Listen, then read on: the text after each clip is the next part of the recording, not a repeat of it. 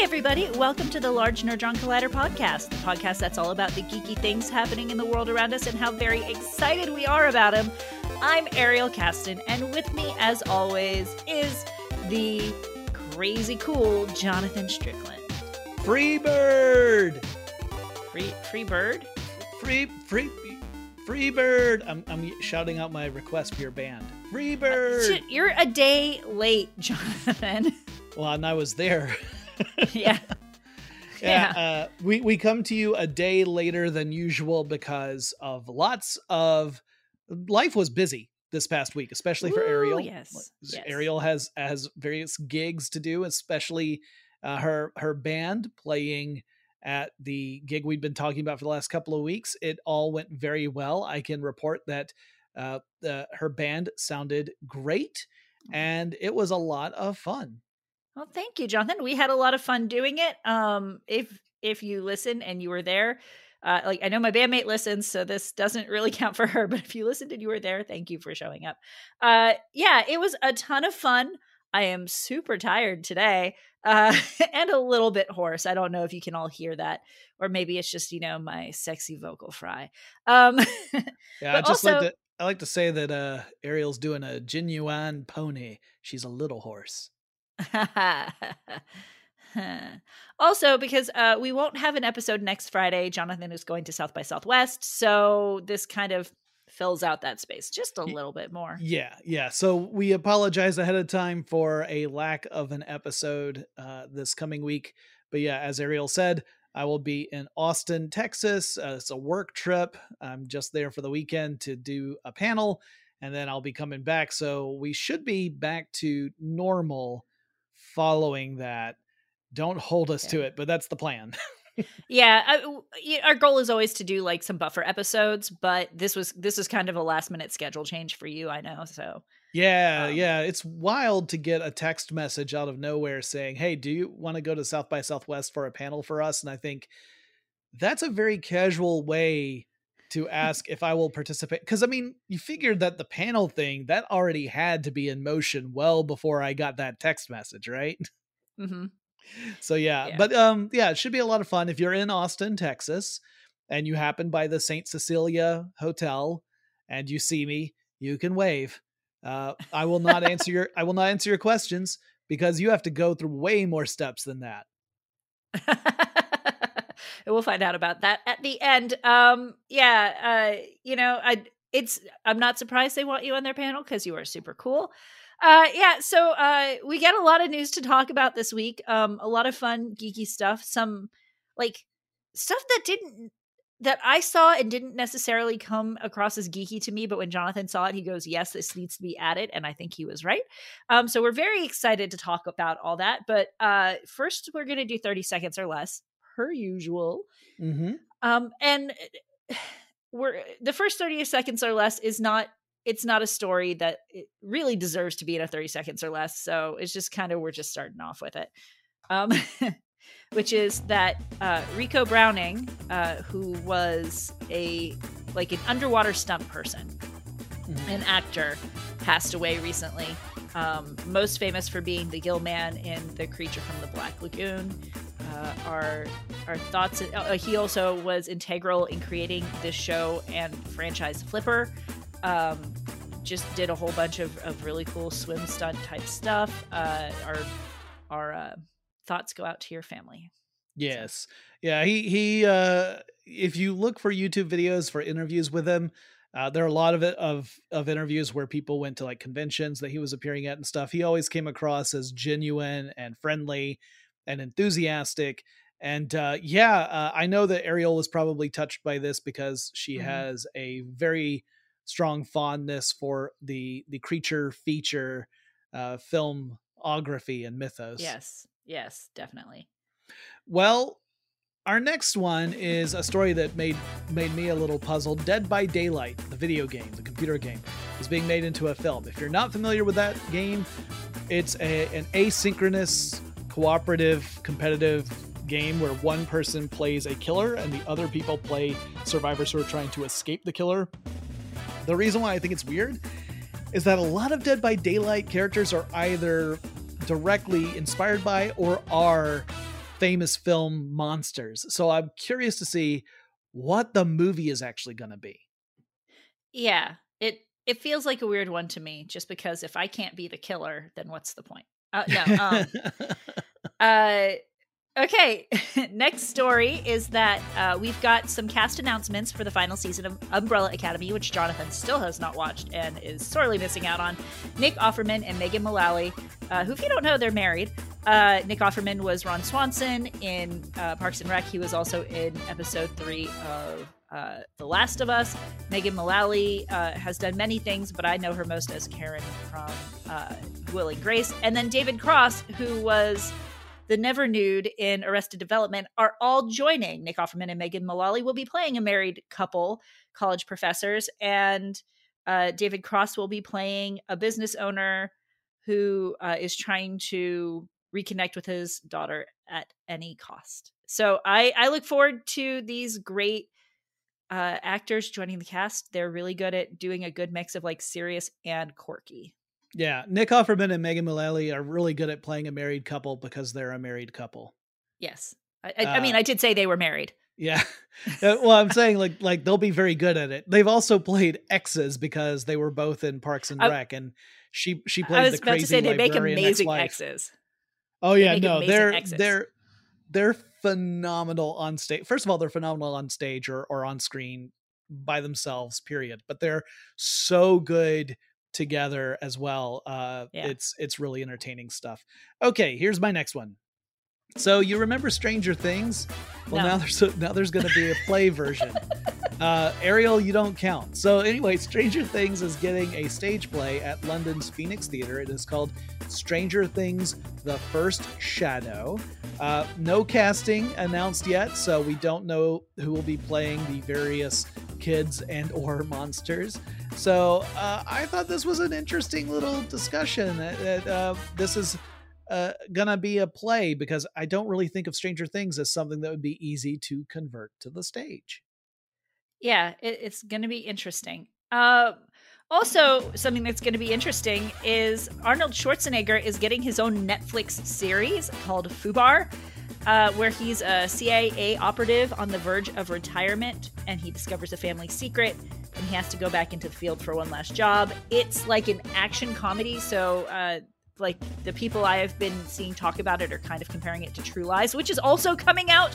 It's filming in Atlanta right now. Um, you know, it it's interesting. Um, it it the teaser trailer shows very little, but it's not at all what I expected from the description. Mm, yeah, uh, the True Lies that's shooting in Atlanta is a series. Yes. And uh, uh, obviously, the True Lies that that came out in theaters was a film, so it'll be fun to see how they stretch a already thin premise into a ongoing series. All right, uh, here's my next one that is going to be real tricky to talk about. So there's a film called Glorious. It has a trailer out about it. It's a horror kind of comedy film. It is not safe for the family, so don't go watching it if you got little ones. Uh, and all I can really say about it is that J.K. Simmons is voicing an old ones style god that is trapped in a bathroom at a rest stop. And uh, the less said about the particulars, perhaps the better on our family friendly podcast. Yes, but before you go looking for it, if you don't like raunchy horror comedy, don't, maybe don't watch it. Um, I I think you can broaden your horizons. I made Ariel watch it on purpose. I'm not happy about that. Okay, uh, last one. AMC movie theaters is releasing their own brand of microwavable popcorn. You can get uh, movie butter, you can get lightly salted, and you can get extra butter. The really cool thing about it is that uh, if you get the extra butter, you actually get some liquid movie theater butter that you can pour on top. Uh, AMC is very excited about it. It's coming to Walmart, uh, I think March 11th on some end caps, and then later on in most Walmarts. Um, I sometimes like microwave popcorn. I like fresh pop popcorn better, but um, occasionally microwave will do. And I'm interested to try this because I actually do like AMC popcorn. Movie theater popcorn has such a, a unique quality to it. So yeah, and if you buy it in bulk, it actually comes with its own surly teenager who will uh, put true. it in a bag but... and then and then hand it over to you and then overcharge you for it. Yeah, it's look, eh, we did a whole we did a whole thing about Walmart and price dynamics on Business on the Brink, I think with our pickle episode. Uh hopefully this won't be the same. Hope hopefully people have learned and this will not be the same. Well, and, um, and I, am just gonna also say before we move into into the episode, which Ariel's eager to get to because it's about 30 news items long. Yeah, so these these may not be much longer than what or, or, shorter than the 30 second. I don't even know how to say that. They may, we might talk about each about the same amount of time as we've been doing. well, I, I was going to say that that I am uh I am not a fan of microwave popcorn. Uh, because and I I assume this is mostly psychosomatic. I don't think there's anything that's actually I don't know. Maybe the fumes being given off by microwave popcorn are to are at fault, but uh, I have often developed migraine headaches after mm-hmm. being around uh, microwave popcorn to the point where I would request my coworkers to just give me a heads up if they were going to have some, I so I could that. go work in a different uh, office br- temporarily because I didn't want to. I didn't want them to not have a snack, but I can't mm-hmm. work if I've got a migraine. mm-hmm. Sure, you just uh, they they have to earn their snacks. I get it. Now, question question for you. I know it's been a long time. Well, not as long. I know you don't frequent the theater as much as you used to. Do you get the same sort of reaction to movie theater popcorn? No, because it's been air popped. There you go. There, I think it's something, some chemical that's in maybe not even all microwave popcorn, but some of them have something that sets me off. Uh, mm-hmm. so, but yeah, if I walk into a theater, like a movie theater, and there's the smell of popcorn there, that doesn't do anything to me. So I don't know. Again, I don't know if it's psychosomatic, which it probably is. It's probably just my brain deciding that it hates me, which I get. I'm I'm a terrible person, but I, yeah. I but uh, well, I, I'm not going to judge you. Look, I can't do spicy foods because I have uh at at best I have an intolerance, and at worst I have an allergy to nightshades, which I'm sure everybody who listens already knows. Uh, but even if I smell something that's super spicy, I start feeling bad. like yeah i start i start feeling like i should not be there and like mm. we have some taco truck jelly beans and one of the flavors is uh like spicy salsa. I don't think there's any tomato actually in it but it tastes so similar to jalapeno and tomato that like i have to spit it out my body just goes no. So um i'm not gonna there there's no judgment for microwave popcorn um yeah. you know? I, will say it does this. smell different Ariel has a lot of restrictions on things that she can eat that do not make her feel bad afterward, and yet she's also one of the most phenomenal bakers you'll ever meet. So she is like she's she's crazy in the kitchen, which is amazing considering all the limitations she has to uh, work through. Most of the stuff that I can't eat goes into savory. I don't hardly ever cook with potato starch. Everything else is like paprika, tomatoes, eggplant, which I actually I'm going to I'm going to be real honest here. I totally cheated. Maybe part of the reason I've got a sore throat today is because when I got done with my gig, I have this thing where like my allergy is not so bad that it sends me to the hospital it has been getting worse, but it used to be that after I got done with a musical where I did not touch anything that would have a bad effect on me. I was super careful about labels because paprika and potato starch and spices are in everything. Um, mm-hmm. Um, and spices often have like chili powder, or cayenne, or whatever, which I can't have.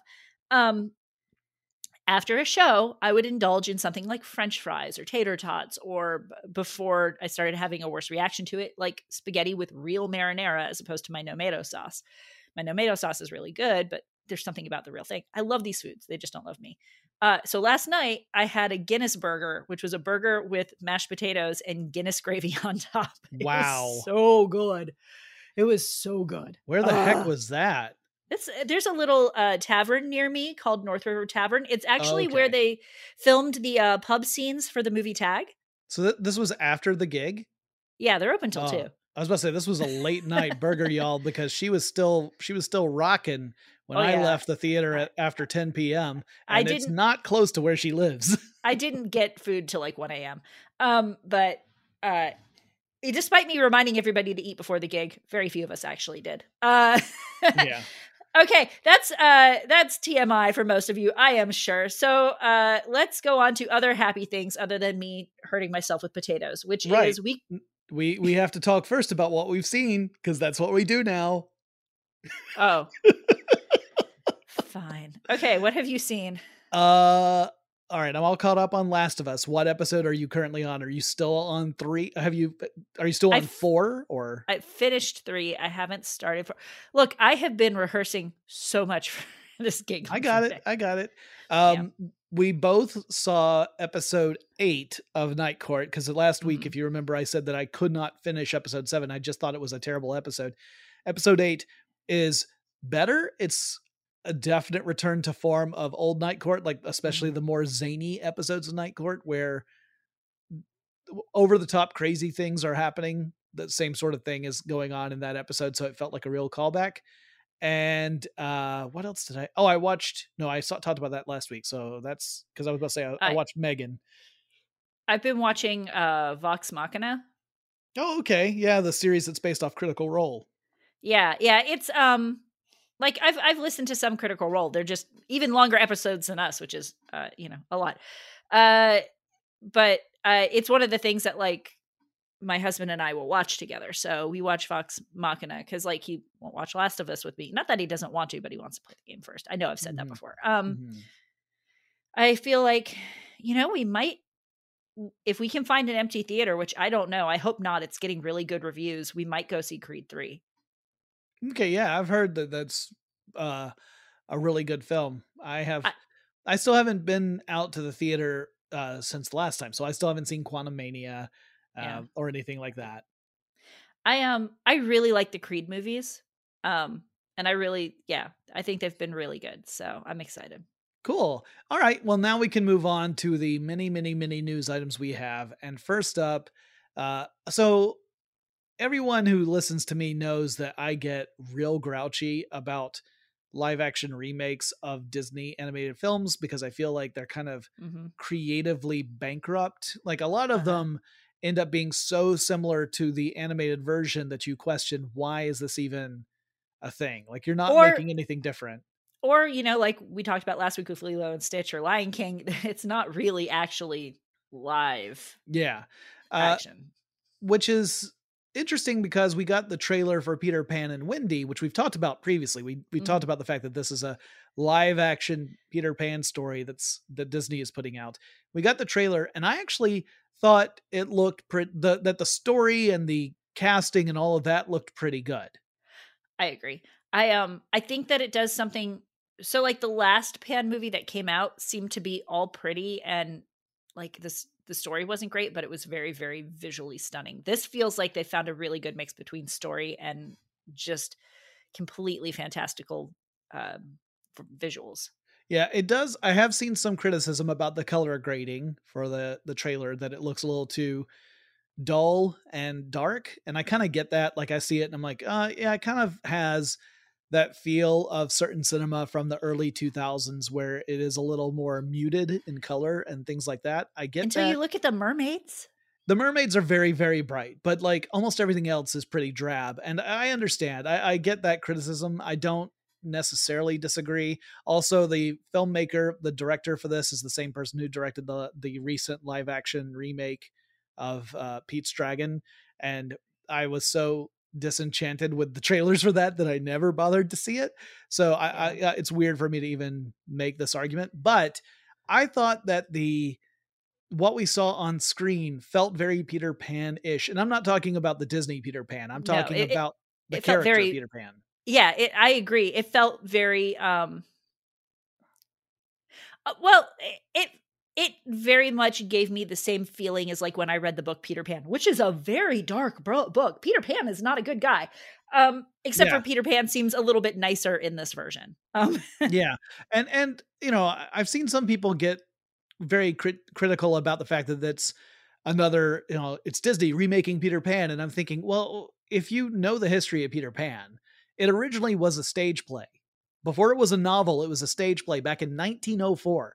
And it has been you know remounted numerous times with different actors different set directors you know like like it's had so many different takes on this story that i'm not really it feels different to me than a lot of other disney live action remakes because i think of it more as going back to the source material as opposed to let's just remake the cartoon although there are obvious nods to the cartoon. Like there's a bit Mhm. where they're all standing on the the the tower that houses Big Ben, which is straight from the cartoon.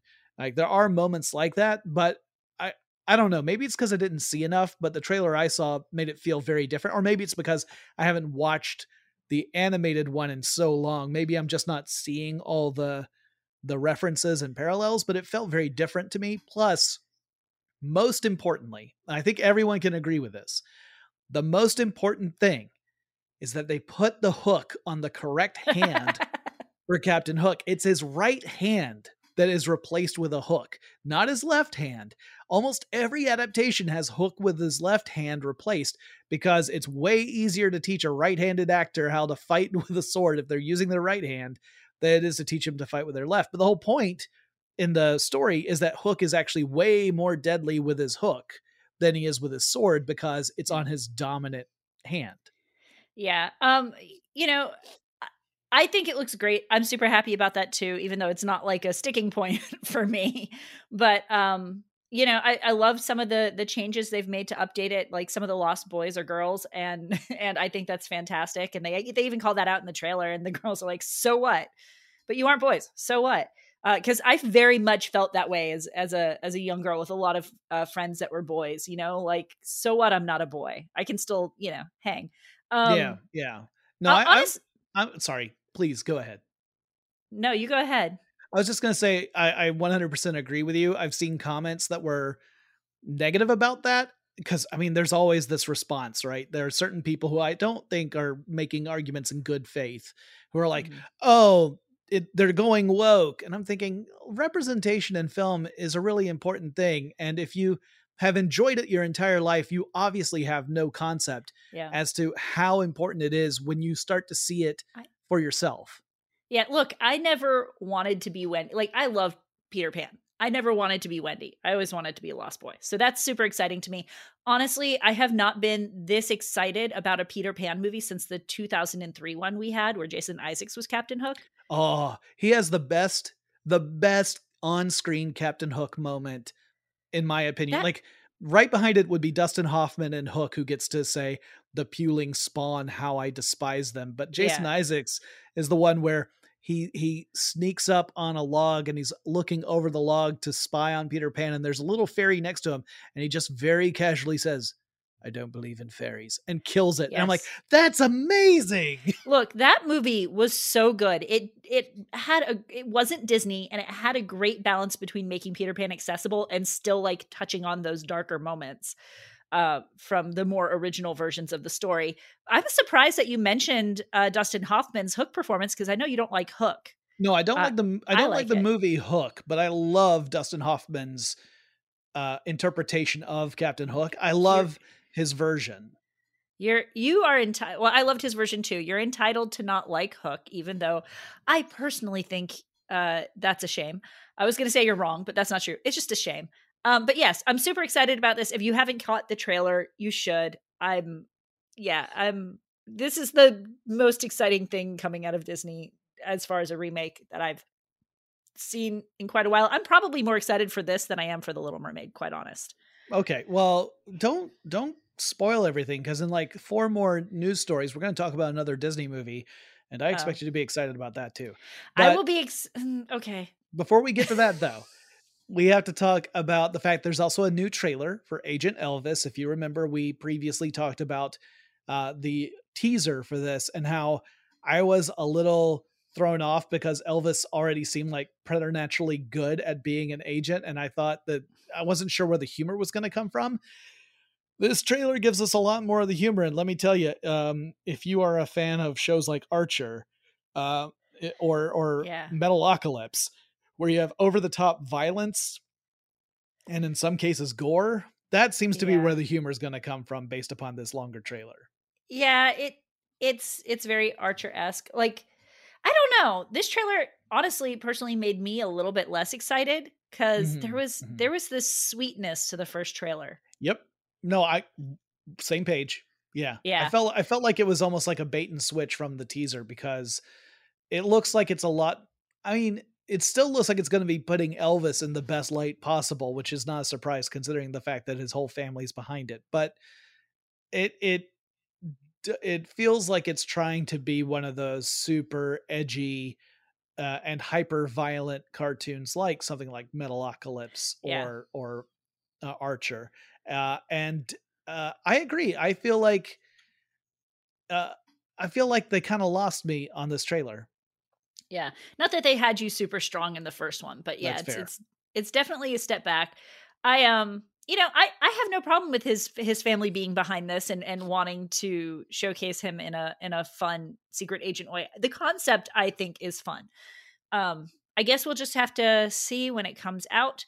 Uh the next the next trailer we have to talk about, I had no idea was a thing, but I'm I'm super excited because it's got Diego from Umbrella Academy in it, and it's got Skyler from Breaking Bad in it.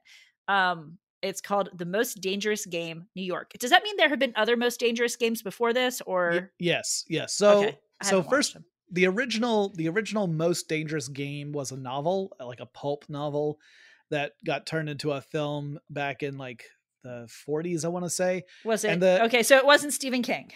No, no, but you'd be forgiven for thinking that because there's a lot of overlap with the Running Man in That's yeah. this. Okay. So the original concept of most dangerous game is that you have this uh this uber wealthy sociopath who traps people on his island so that he can hunt people because people are the most dangerous game.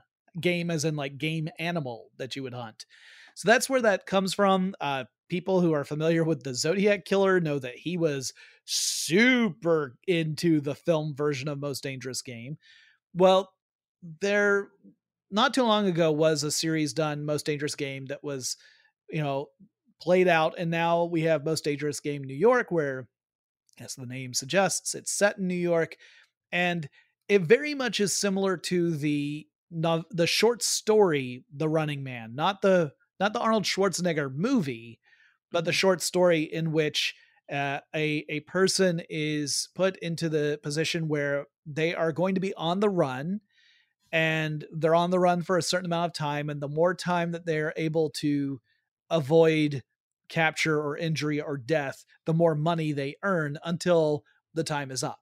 And so the protagonist is the the person who's essentially earning a million dollars an hour as long as he can stay alive and remain uncaptured and then everybody else is after him so you get a little john wick in there a little running man in there and you've got most dangerous game new york Yeah, it's interesting. Like I don't know. I've never read the Running uh, Running Man. Um, I've never watched the Most Dangerous Game. It's uh, it's a it's not as bad as the Long Walk to me, but it's still a concept that upsets me. They're like there was talk about doing a reality. I think we talked about it Mhm. before a reality show based off the Running Man, which seems like the m- most stupid idea ever, just because it's so dangerous for the players. Yeah, Ben Affleck was behind one of those once upon. Now this one was before we ever started doing Large Hadron Collider, but Ben Affleck ha- was going to produce a show that was essentially the Running Man. The idea being that the person would uh, attempt to avoid capture, and the entire audience would potentially be in on this just- and be able to capture somebody and if they did they would win a prize instead of the participant and you just start to think this sounds like it is a recipe for people getting Yeah. seriously hurt Yeah, because like uh, maybe a fun concept if everybody plays nicely is and it's considerate, but people do not have good common sense. Individuals might. People as a general whole do not have good common sense and they don't make good decisions and they don't treat others with maybe the respect quite often with the definitely they don't treat them with the respect they deserve. So yeah, just not don't put somebody in that position. Don't do it. yeah no i think do i think that's good keep it keep it to fiction and we're okay uh, we're okay. I'm not still not great, but okay. Uh, speaking of okay, uh, we which is still miles better than the original version of what we're about to talk about yes, we got a trailer for the new Haunted Mansion movie that's coming out. Everybody who I've shown this trailer to has been like, "Didn't we already get one of those movies recently?" Not recently. The last Haunted Mansion movie we got, based off of the Disney ride, The Haunted Mansion, was I think in 2003, 2013, i can't and it was Eddie tell you. Murphy. yeah Um, so and that was um 2003. It was definitely an Eddie Murphy movie from that era.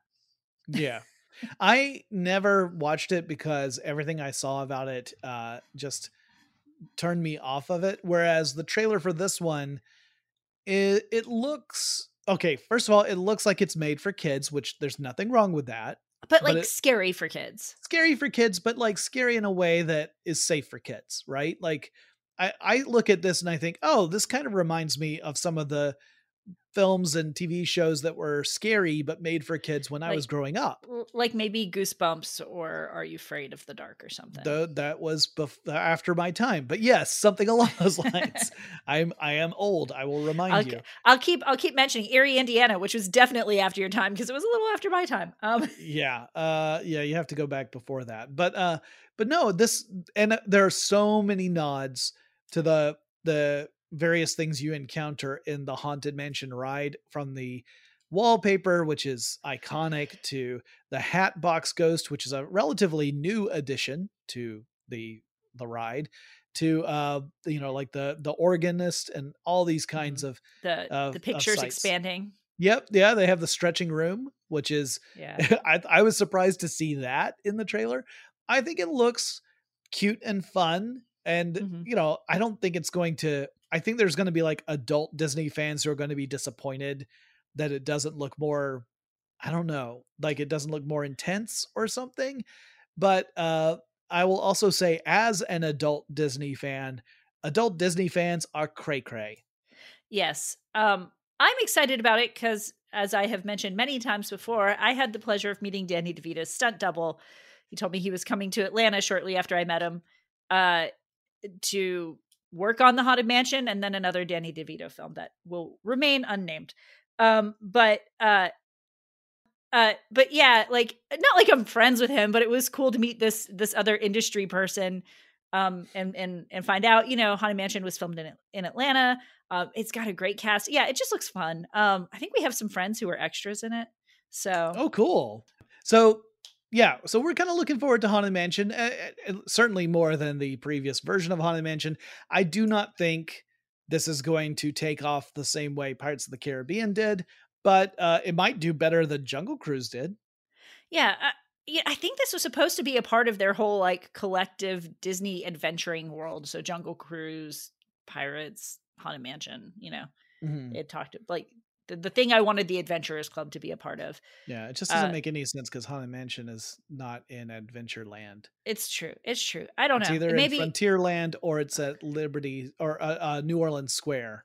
Listen, maybe I'm just wishful thinking and making up my own memories. Uh, it's entirely possible. Speaking of uh, making things up, uh, yes. let's talk about Up Here. yeah, so we got another trailer for a series called Up Here and uh, I described it as Crazy Ex Girlfriend meets Inside Out because the mm-hmm. series mm-hmm. it's a romantic comedy series, and uh, has uh, uh, Mae Whitman in it, and it it follows a young woman who has all these voices in her head that are played by actual actors, uh, who like meets, John Hodgman. Yes, John Hodgman. So hey, if you want to hear John Hodgman sing, you you can watch this series and get it. Yay! Uh, and then the young man also has voices in his head, also played by actors. And on top of that high concept, so you're like, oh, it's Inside Out, but with live actors. Kinda, but also it's a musical. And so you get a little crazy ex girlfriend in here too because of the whole like uh, there's they're dealing a little bit with mental health. Uh, there's the musical aspect, which obviously Crazy Ex Girlfriend was all about that as well. And I thought this looked interesting. It looked interesting enough for it to pique my interest beyond it being a rom com, which typically, unless there's something really spectacular about it, I just don't have any desire to watch. Um, I I want to watch it. I like Mae Whitman. I also like Carlos Valdes, who plays the the the fellow with the voices in his head. Um, he was previously Cisco in the Flash series. He's also done a ton of Broadway, and he can he can play instruments and he can sing really well. Mm. Um, so they did an entire musical episode of like the Flash slash Supergirl, where you can kind of see him. I, I, don't know if he sings that one. He better sing in that. Um, but yeah, uh, he yeah he definitely should be in a musical show. Uh, he's a he's a great actor. He's a lot of fun to watch. So Um, I'm gonna watch this series, providing I still have Hulu at the time. Um, yeah, I might I might be asking you to to summarize the episodes for me because as we all know, that's one of the streaming services I do not actually have. Well, I'm I I may not have Hulu much longer. Um, but anyhow, or at least I might go. I may not have live cable Hulu anymore. How's that? Got um, because that's expensive, and I don't watch most of it. Most of the time, like at, at the most, what I'm doing is watching an episode a couple hours after it airs, which is not Mhm. something you can do on like ad supported Hulu. But um, there's like a sixty dollar cost difference, so it's not worth it. Yikes. Um, yeah, it- or it's not worth it for me right now. It has been worth it for me in the past. Um, Got it. Yeah, I get a question for you, Jonathan. Yeah. Why is it that all the movies that do like really cool viral marketing are scary movies? That's a good question. I think it's because the the having a scary movie cross over into the real world has a lot more of an effective uh, impact on a potential audience than say a rom-com. Like if you were to turn around and just see meet cutes everywhere, you would probably think this stinks. I do not want to be here. I mean, maybe, but like, I I think maybe they did it with Despicable Me, where they hid like minions everywhere. But like, Mhm. if they had done it with Inside Out, where you just see like that elephant creature everywhere. Uh, Oh, the the the imaginary friend who dies, and I felt nothing, and everyone thinks I'm a monster. when I'm like, even in the context of the film, this character doesn't actually exist, so that's why I don't care. That wasn't what I was alluding to, but I'm glad I gave you an outlet to like express your feelings, Jonathan. I mean, it's like I, I get a lot of flack for thinking Bing Bong's death doesn't mean anything. Like whatever.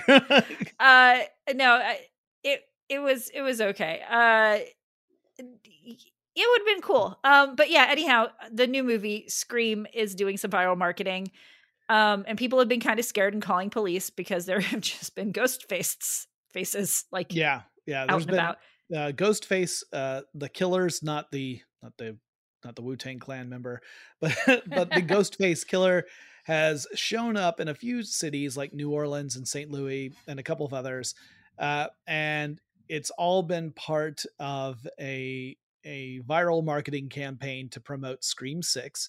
It's kind of similar to how when Smile was coming out, uh, the movie studio hired actors to sit behind home plate at baseball games and then try and crack the that super creepy smile into the camera so that whenever the Oh, camera was focusing in on the batter you could see in the background someone smiling that creepy smile. I just think how much your face must hurt at the end of Yeah. a baseball game right? Like because those Yeah. games la- they're long man. They last like three hours.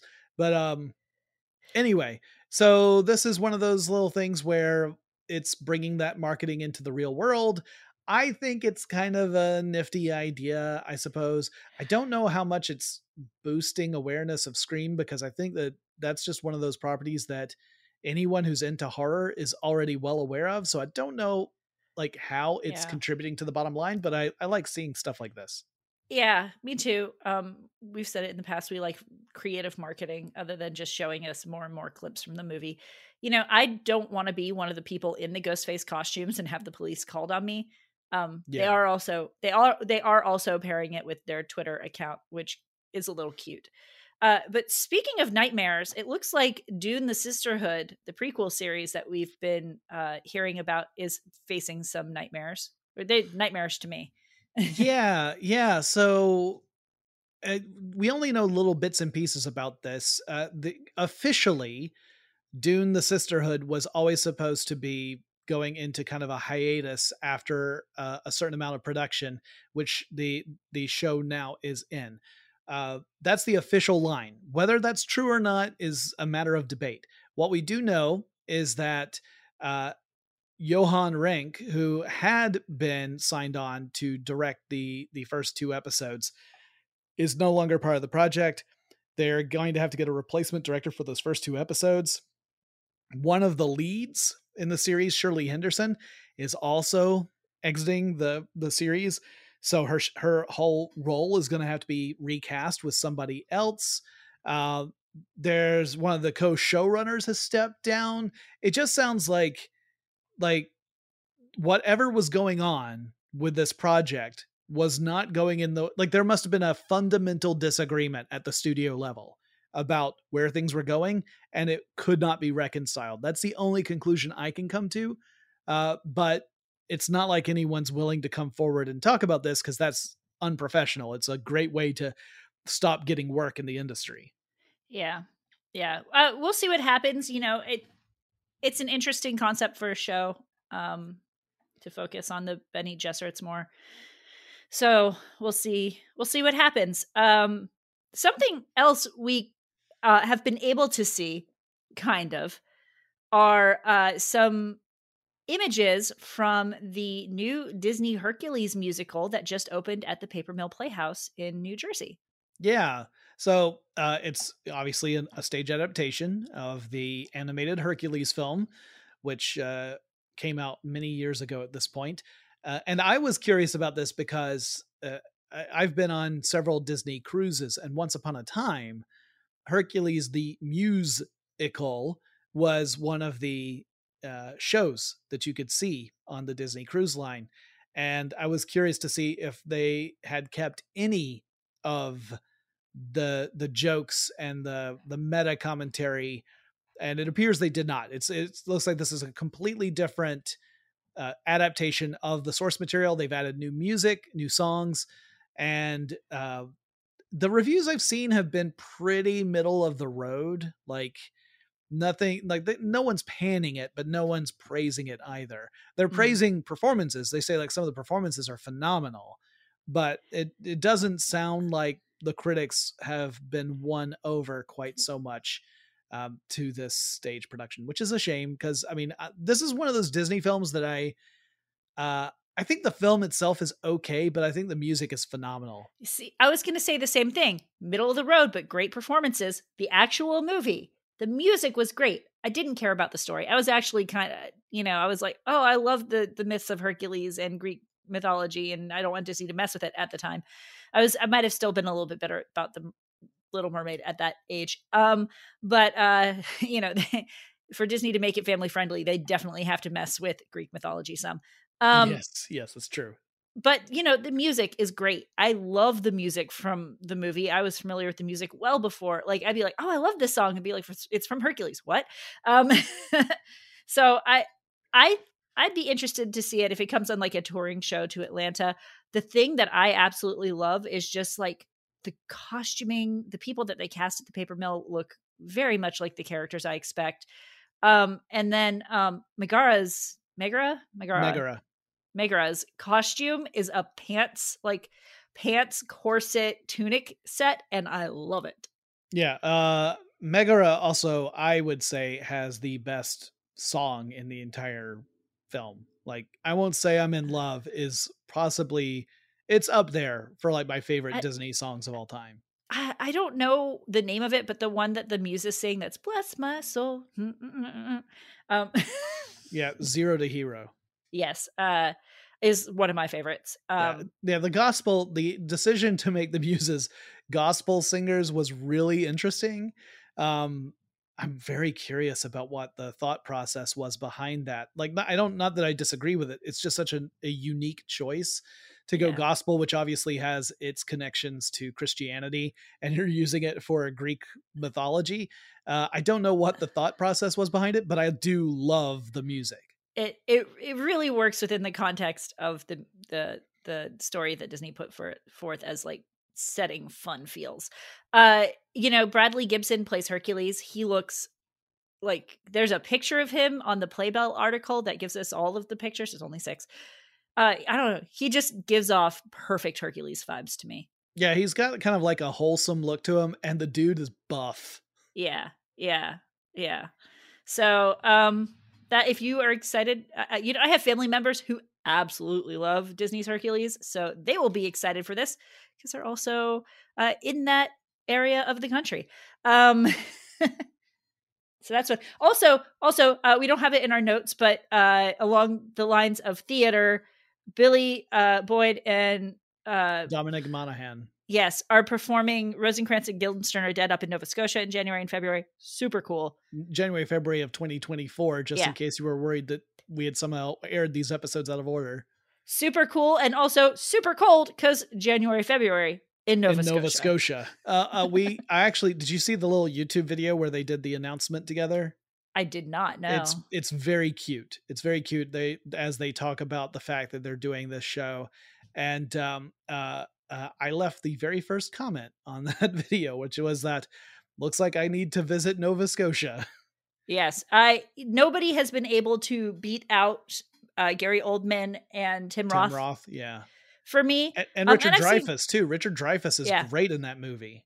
I mean, that whole movie is great. I've seen some great casts do it, and I've been a part of some productions of it. But uh, you know, these two, these two have the best chance of of knocking off my favorite performance of it. I would I would love it. So its it's one of my favorite plays of all time. Uh Mm-hmm. it's I absolutely adore Rosencrantz and Guildenstern are dead. Also fun note, it's one of two plays that I dropped out of. Oh, that's sad. The other one was Hamlet. They were being Yeah. done in rep and I dropped out of both of them at the same which- time. Which is fun because Rosencrantz and Guildenstern is one of my favorite non musical plays, and the other is I Hate Hamlet, Mhm. um, which is a romp. Um, uh, I I don't know how to segue into this next story. well, I uh, I can. I can. Hey, how, how do you how do you express how you are not right for a part that you were never asked to play in the first place? Well, you can ask Taron Egerton because Eh, Taron Egerton has, has said that. He said he will not play James Bond, that he's not right for the role, and also he was never approached and no one ever asked Yeah. him to do it. which which you know just goes to say like you can't you gotta verify your information because there was so much rumor going around about him possibly taking it. Yeah. I just I love that when I cuz I saw the thing and I was like, "Huh, I know that there was like speculation because there's always speculation about who will be the next James Bond, right? Idris Elba was a name that was being kicked around for years. And I think people have finally kind of given up on that even though I think he would have been a truly phenomenal James Bond had they gone that way. Uh, he's already Luther. Yes, he's already Luther, and he's he's he's great at whatever. Like he doesn't need James Bond to establish himself or anything. He's phenomenal. Um, I don't think you know.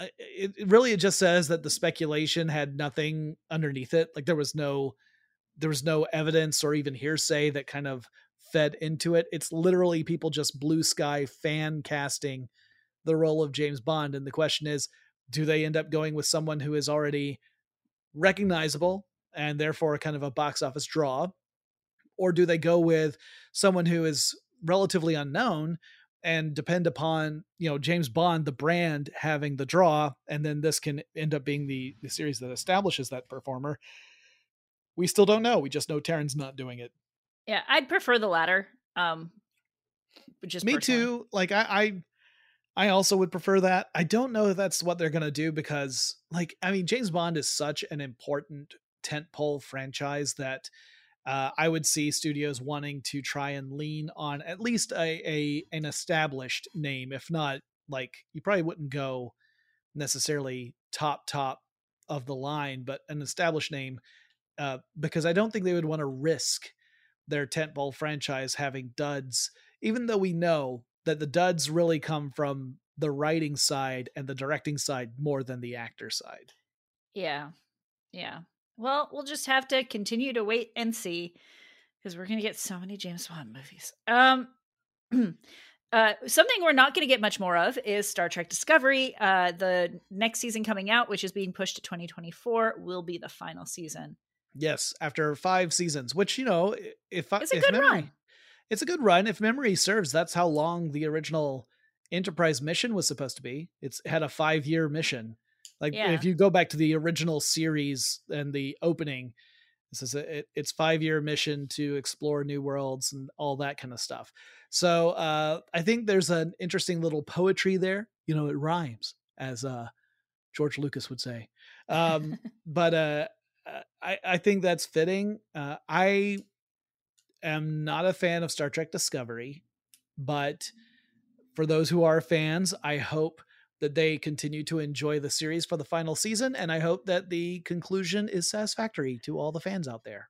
I I was not a fan of Star Trek Discovery. Um, I definitely at first. I I like it now.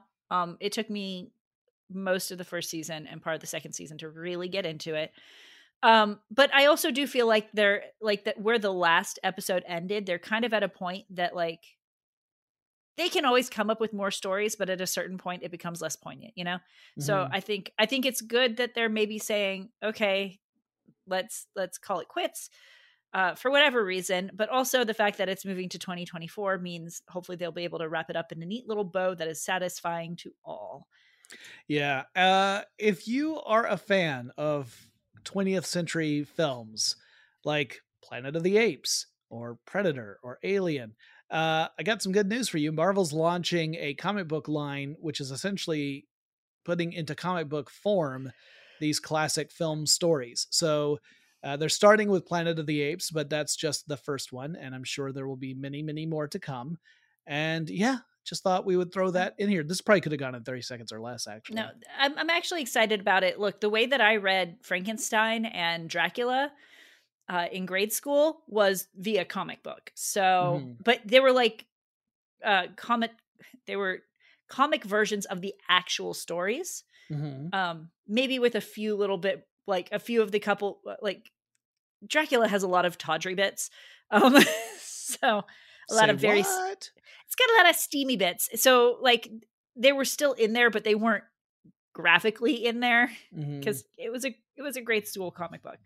Um, but you know, I'm I'm I'm excited for that. You know, some of these some of these things are easier for people to digest in a, a, a written uh, paper, you know, on the page format as opposed to a an acted out format. So, yeah, yeah, yeah. It'll be. Uh, uh, I I always like to see these stories get different kind of approaches in different media because it, it gives storytellers an opportunity to explore something from slightly different perspectives. And you might get something different out of one version than you do of another. And it's not necessarily better or worse it's different. And i like it when a story can stand up to that uh, as long as it it doesn't end up being a comic book where it feels like oh this almost feels like the the uh, storyboard for the movie, right? Like it feels yeah. like this is almost frame for frame, you know, stills from the film. I can go without that kind of stuff, but yeah, I, I like to see artists and writers get a chance to uh to take a crack at something and put their own spin on it. Uh, which is also what we're getting with the new Hellboy movie coming out or in yeah. Okay, yeah. So Hellboy the Crooked Man, it's to be a new Hellboy film uh, and it's to be a new Hellboy, like it's new actor. Uh, it is not uh, Ron Perlman. It's not David Harbour, who both have played Hellboy in the past. The last Hellboy movie was largely seen as being a total catastrophe. Uh, it was a bomb. a lot of Hellboy fans were really disappointed in it. The creator of Hellboy is actually writing the screenplay for this one. So at the very least, it should be very true to the the the spirit of the comic book. And uh, this one is set in the past. It's not like a, a modern day setting. So it will be very different. Uh, and uh, you know the very first hellboy film that came out i thought was really entertaining. I had not read the comics at that point once i did dive into the comics a little bit i realized wow they made some dramatic changes to some of these characters because that clockwork Nazi character wasn't nearly as dangerous and and capable in the comics as as he was in the film version. It's interesting because they've cast. It looks like they've cast Jack Kesy as uh, Hellboy in this new movie, mm-hmm. um, or at least that's what reports are saying. And he was uh, Black Tom Cassidy in Deadpool two. Um, but he's almost I don't know. Ron Perlman and David Harbour, I think, are both attractive but very unique gentlemen. Yeah. And Jack Kesy might look a little too like Hollywood pretty. He he looks almost like um if Ryan Reynolds and Ryan Gosling had a baby. I figure if uh first of all It's in fact that's exactly what's if Ryan Reynolds and Ryan Gosling had a baby, Ryan this is squared. who Jack Yes, this is who he would be. Like uh listen, can we not talk about this because it's like getting my heart racing a bit and I need to like calm down. Uh, no, I, what I would say, first of all, uh, you know, eight hours in the prosthetics chair can change a, a guy a lot. So, um, yeah, I, I will, I will withhold any judgment or enthusiasm until we get closer to it because uh, while I enjoyed the first Hellboy movie, the second one didn't do much for me. And I wanted to see David Harbour's Hellboy, but by the time I had the opportunity, the word was out and it was so negative that I was just like, I don't think there's any way I can go in with low enough expectations where I'm going to enjoy myself. So I never did so see it. I did watch the David David Harbour one. It was not a great story. It was it was a pretty weak story. There wasn't there wasn't much and it wasn't fantastic. But David Harbour did a phenomenal job and I just enjoyed watching him in the role.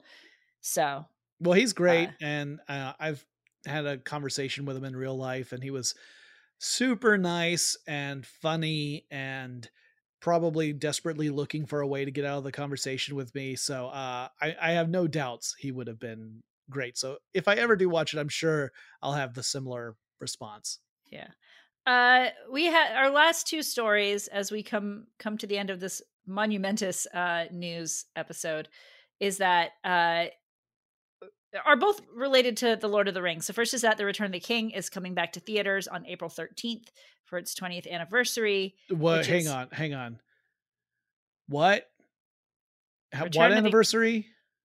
20th anniversary. You said that wrong, Ariel. There's no way that Return look, of the King came out 20 I, years ago. I feel that way too. I look, it it's okay. So it's like the 19th and a half anniversary because it technically came out in December. I saw it for my birthday uh no uh the the 20th anniversary uh hurts yeah uh, a lot but also if you get a big gulp when you go to watch it at the theaters that's gonna hurt too because it's the extended yes. version so it's gonna be like four hours yeah. We've talked in the past about how we were telling hollywood directors they need to stop making movies so long. Peter jackson kind of really got that trend going for like obviously there have always been long long epic movies right? There the lord of the rings series was not the first to do that but peter jackson's films were so successful that it kind of led to an era of excess that we're still in today. And seeing that they were going to do the extended version for a film that has, since it came out, been criticized for having too many endings. Yeah. it's, it's just very funny. Look, I didn't mind it at the time. Um, and I actually own the extended versions of all three films, but so do I, yeah. But and I enjoy them. But yeah, I I don't know if I'd want to watch the extended version in the theater. Uh, although it would be interesting to see how it holds up on the big screen. I think the visuals still look fantastic. So. I think so too. I don't think so. Uh, my enjoyment of the Lord of the Rings series decreases with each successive movie. Like, I really love Fellowship of the Ring. I really enjoy Two Towers. I like Return of the King. And when it gets to the extended editions, then it goes to, oh wow, I really, really love Fellowship of the Ring uh, I like Two Towers a little bit less now. And then, oh my God, when is this movie going to be over? Return of the King. Look, Return of the King has Billy Boyd singing in it, which is beautiful. I just, I mean, beautiful. I think well, there, there's certain things that I do think are important, like seeing what actually happens to Saruman, for example. So it's yeah. nice to have that in the Return of the King uh, extended edition. But they also I think the other problem I have is it's hard for me to let go of my love of the books because I've loved the books since I was a kid. And yeah. and as you go on, I would say that the Two Towers has more departures from the books than Fellowship did, even though Fellowship didn't include everything. It's not like we had Tom Bombadil, but he would not have fit in that film anyway. Mm-hmm. Um, and then Return of the King takes even more departures than Two Towers did, and I think that might be why I enjoy each successive film a little less. I don't think that's fair necessarily. I don't say that my opinion is the right one. That's just how it hits for me. Uh, look, that's how I feel about the Never Ending Story movies. The first movie follows the book pretty well. The second movie kind of follows the book, and the third movie has absolutely nothing to do with the book. You guys, Never Ending Story is like the first two movies are only like the first third of the book, and the Well- book is amazing. Of course, because the book doesn't stop, or else it would be false advertising. Oh, ha, ha, ha. it like there's an end to what you can read, but the story goes on. well, uh, you know that's okay if you don't want to go watch Return of the King all four hours at the theaters. You can just go to the UK and do the immersive uh, musical that's being put on. yeah, of the entire Lord of the Rings saga. Uh, I don't know. I don't know what they keep and what they leave out because presumably this is not going to be an eight-hour experience. Yeah, I, ca- I Uh, mean it's outdoors. I can't imagine you could do that successfully. No, especially in the UK where like it could rain at any minute. Uh yeah, so it's a musical. It's an it's outdoor theater. Uh I am both intrigued and convinced this is going to be a total disaster.